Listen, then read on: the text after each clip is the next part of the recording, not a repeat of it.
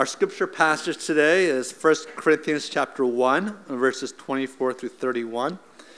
And our sermon today is entitled Call to be the Church. This is the word of the Lord.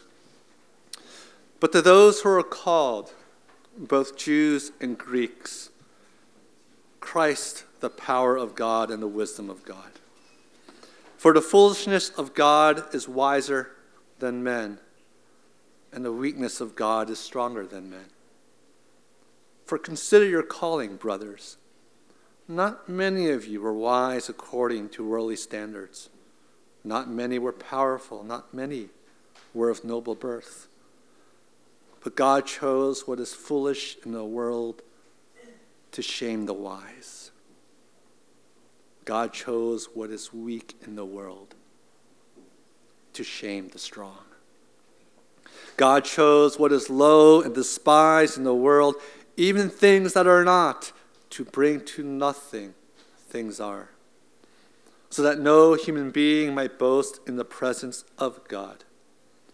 And because of him, you are in Christ Jesus, who became to us wisdom from God, righteousness and sanctification and redemption, so that as it is written, let the one who boasts boast in the Lord. May the Lord bless us all in the reading of his holy word. Good morning, everyone. What a wonderful time to worship our Lord Jesus Christ. To be with brothers and sisters, to be able to acknowledge our weaknesses, our sins, to be able to acknowledge that most of us, if not all of us, are not wise by earthly standards. That most of us, or all of us, are not pure by godly by God's standards.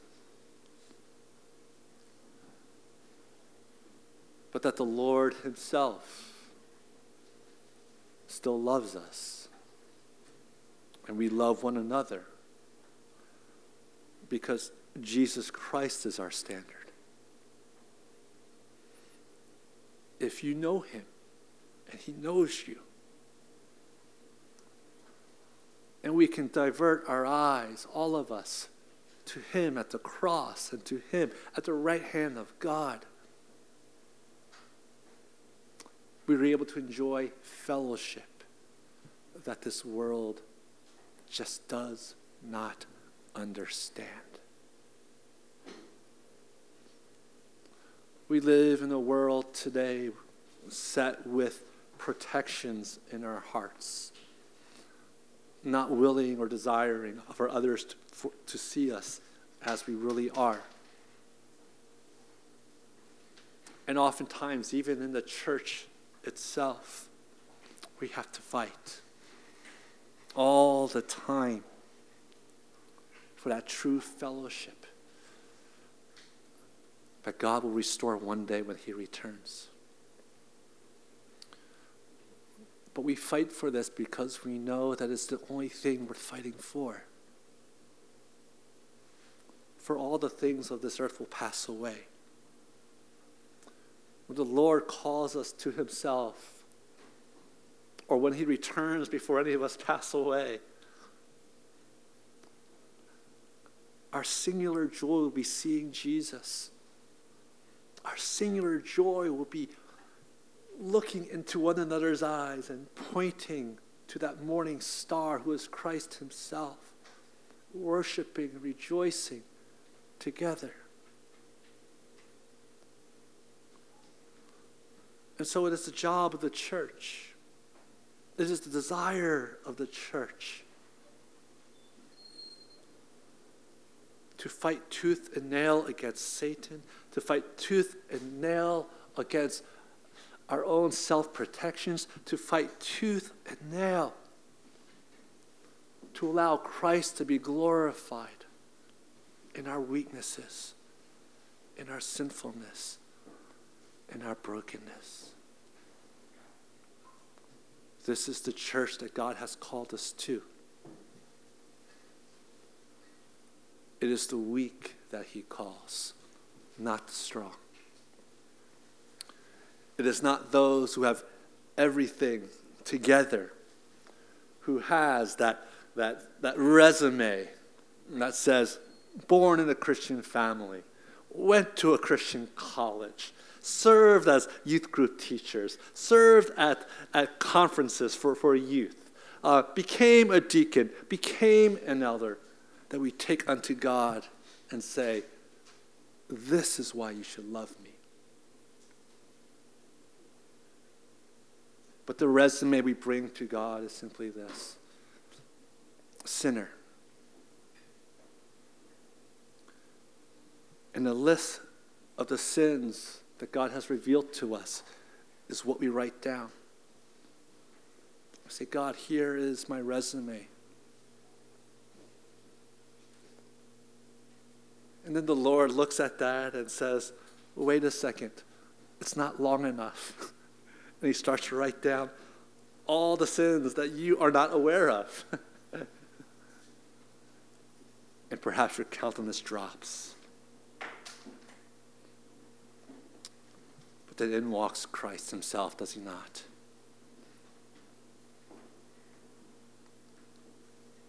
And he says, You are mine because I have died f- for this resume that you have. And you enter into this kingdom. Because I have beseeched my Father and I've told him, You are mine. This is who we are. God calls the weak, not the strong. God calls those who are humble, not those who are proud. And all of us realize that our bodies are fragile before the Lord. And that all that we do have is Christ. I am reminded of the, the refugees in Clarkston that we, we visit from time to time. I'm also reminded of, uh, of my parents' generation who, who came from Korea to, to settle here. Many of you had parents who college educated, very bright people, and come to the States. But they can't do their engineering. They can't practice law. They can't do what they were trained to do because they're in a foreign land that speaks a foreign language. So they open up dry cleaners. They open up the small shops. The world reminds them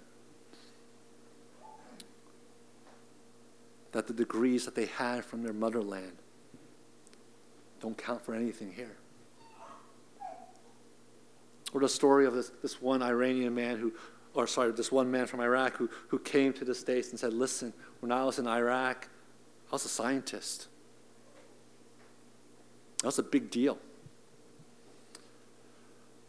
But I had to flee my country. Here I am in the States.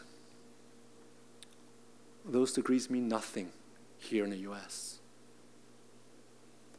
I go to Gainesville, raising chickens live in a one bedroom apartment with my six kids. What I thought was my strength, I realize means nothing in this world. Our kingdom is not here or anywhere else. Our kingdom is heaven.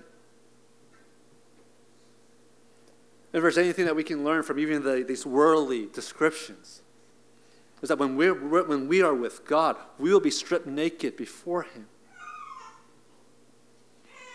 And we will see that it is our weakness, in our weakness, that He receives us. Not in our strengths, not in the things that we believe makes us who we are. Now, what is beautiful about this? This, this is one of the most beautiful aspects of the church that no other religion, that no other man made organization um, has. Everyone requires you to have some sort of skill. Everyone requires some sort of, of, of resource that you bring. Perhaps it's, it's dues that you have to pay. Perhaps it's people that you may know. But to be called into God's church is to be called into, into something where you have nothing to offer. Indeed, it's not simply you have nothing to offer, that what you have to offer actually destroys God, destroys the church. And yet, God receives those people who can admit it that by the grace of the Holy Spirit, we see the sinfulness in us. And we come not with anything to help the church to grow, but we come with everything that helps the church's demise. And if that is so, we understand that this church is not built upon us, the church is built upon Christ. And it's Him that we look to. And it's Him that we beseech to build this fellowship that is here today. Christ Covenant Presbyterian Church is not built by me, it's not built by you, it's built by Jesus Himself. Jesus is the author of this church. Jesus is the one who allows this church to grow and flourish. Jesus is the one who will one day, yes, allow, will, will, will say, This church has had its run, it's time to close. But my kingdom will go on. And it's to Him that we look for salvation and for guidance in all things. What does this mean? When you came to know Jesus, God gave you gifts. You may not know what they are. In fact, most of you don't know what they are. And you come into this fellowship. And people might ask you, one say to you, one day you will have to serve this church. And you raise your hand and you go, listen, I don't, I don't have any skills to serve this church. I don't know how to sing. I don't know how to do computers. I don't know how to set up things because, I don't know, for some reason. I don't know how to do any of these things. How can I become a member? What can I do for this church? Maybe I can just stand around and, and smile. And you start thinking to yourself, I, I, have, I have nothing to offer. But there's something remarkable about what God does for his church. You see, when God calls you, God will actually equip you, equip you. When God calls you, God will give the church what is necessary for this church to flourish.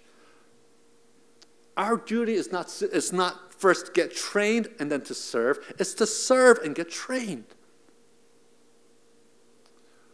We are called in simple obedience to follow him. And as we follow him, and he calls us, God equips.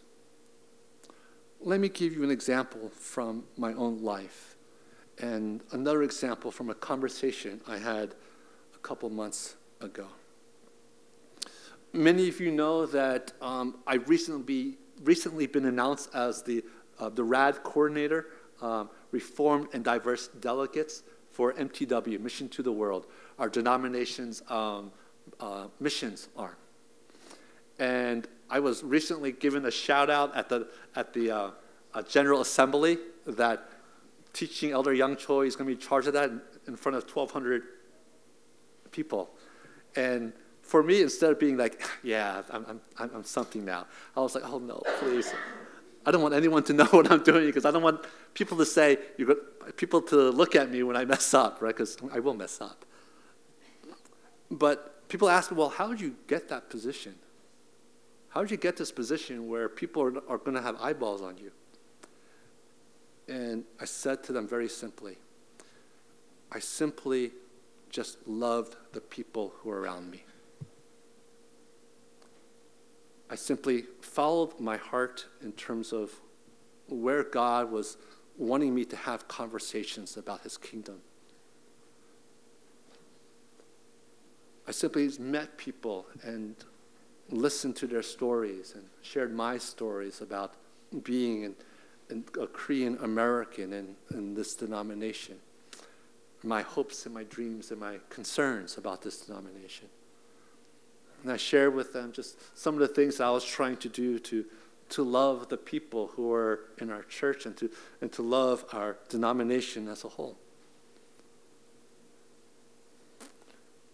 And then Barbara Jones, who's in charge of that, came to me and said, I want you to join RAD, Asian American chapter. I go, okay. So I joined. Didn't think of it. She invited me to her office and she said, Well, you're the only one that I've chosen so far, and so you're going to be the director. I go, What? I go, What? But the only thing I could say was simply, I'll obey. I don't know what I have to do. I don't know where this will lead. But if the church calls, I will simply go.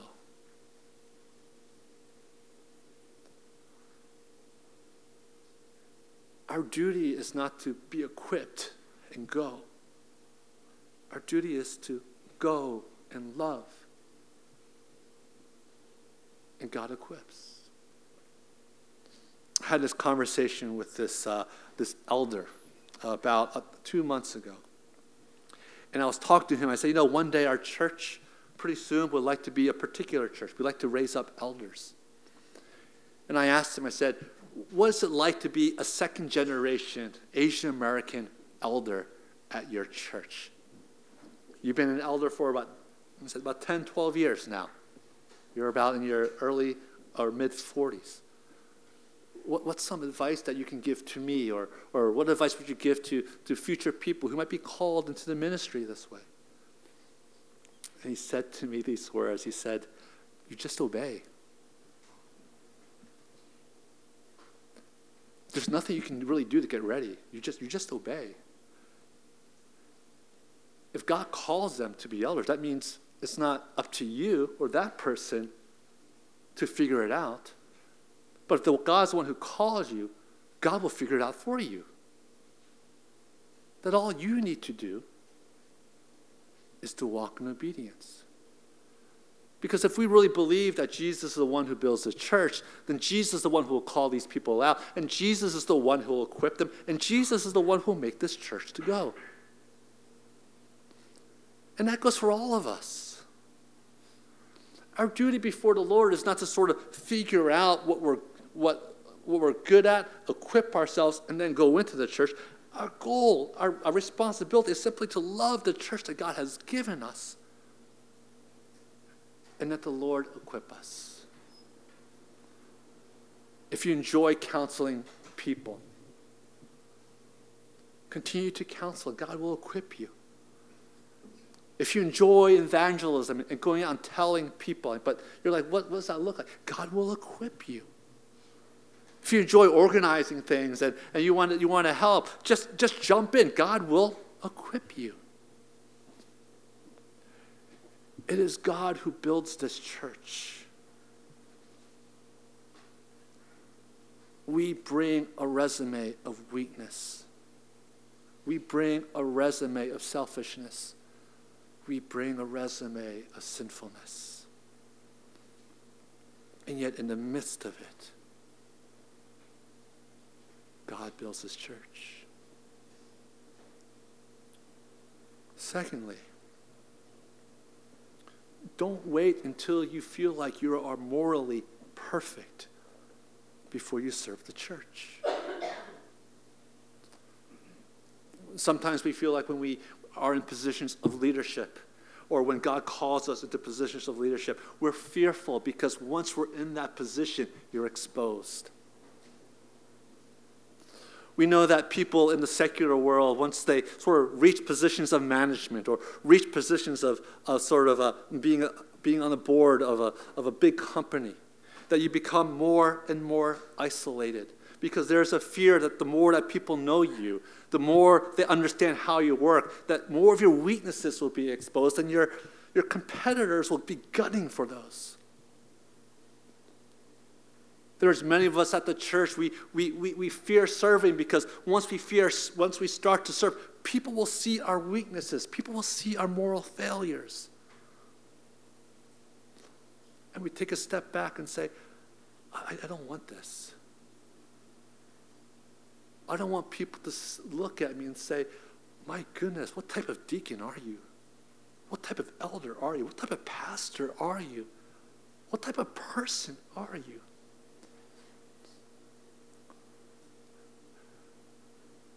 Let me tell you, people will look at those things.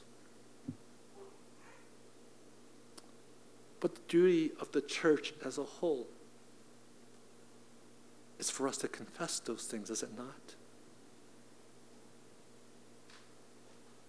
All of us should be the first ones to admit raising our hands. I will serve, but let me show you all my weaknesses, my sinful tendencies. Pray for me. Love me. And then let us pray for one another and to love one another. I'm reminded of a story this, this pastor friend told me who, who, was, who was really wrestling because one of the uh, church members had, um, had, had wanted to call him out on the way he was treating um, his session. And he was treating them pretty, pretty badly, in a sense. And, and he, he recognized that. And they still came after him, some of these, these elders, and he just he confessed to them. But after he confessed, he felt something in his heart going, why, why am I going through this? And his immediate response is, was trying to, to protect his heart and trying to say, to, to, to justify sort of what he did and why he did it. Needless to say, that response was not a good response. the words of, I'm sorry, well, fell to deaf ears because it, didn't sound contrite. And eventually that session and that pastor parted ways. But I'm reminded of another story where sort of the same thing happened. There were rumors flying around about, about this one pastor friend of mine, and he was defending himself. And, and these weren't even sort of substantiated claims. But he addressed his congregation. And he said simply this He said, Listen, these rumors, they're not true. But even if they were, I'm a lot worse than what these rumors claim about me. My sins are actually a lot deeper than what people are saying about me my weaknesses are actually much weaker than what these people are declaring about me. And he humbled himself before the congregation and said, I'm a sinner like you. Simply serving my God as faithfully as I can. Will you allow me to walk with you and pastor you?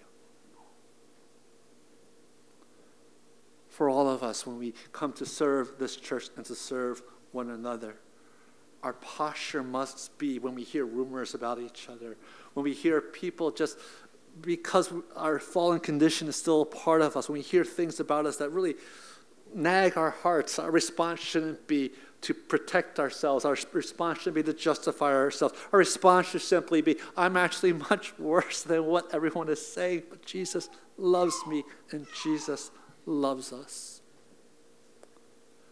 This is the church that we need. These are, these are the people that God has called. This is you. This is the church that must grow out of, out of this fellowship here. Lastly, if we do all these things according to how God wants this church to grow, will not, will not God Himself be glorified? God is glorified not in our strengths, but God is glorified in our weaknesses.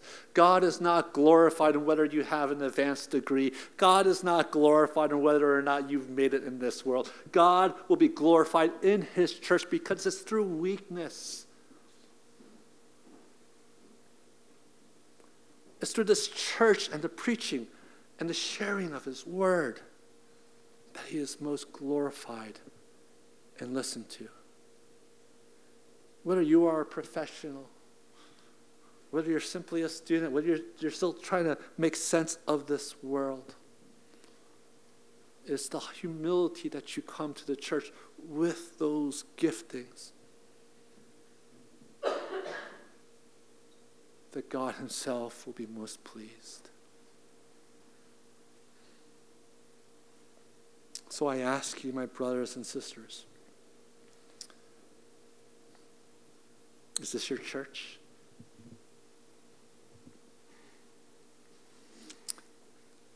those of you who are members here, are you members by fear?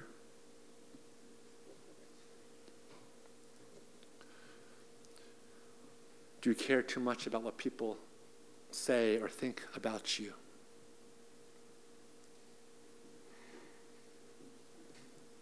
Or are you able to simply confess? I'm much worse than any of you guys think. But in Christ Jesus, I've been made whole.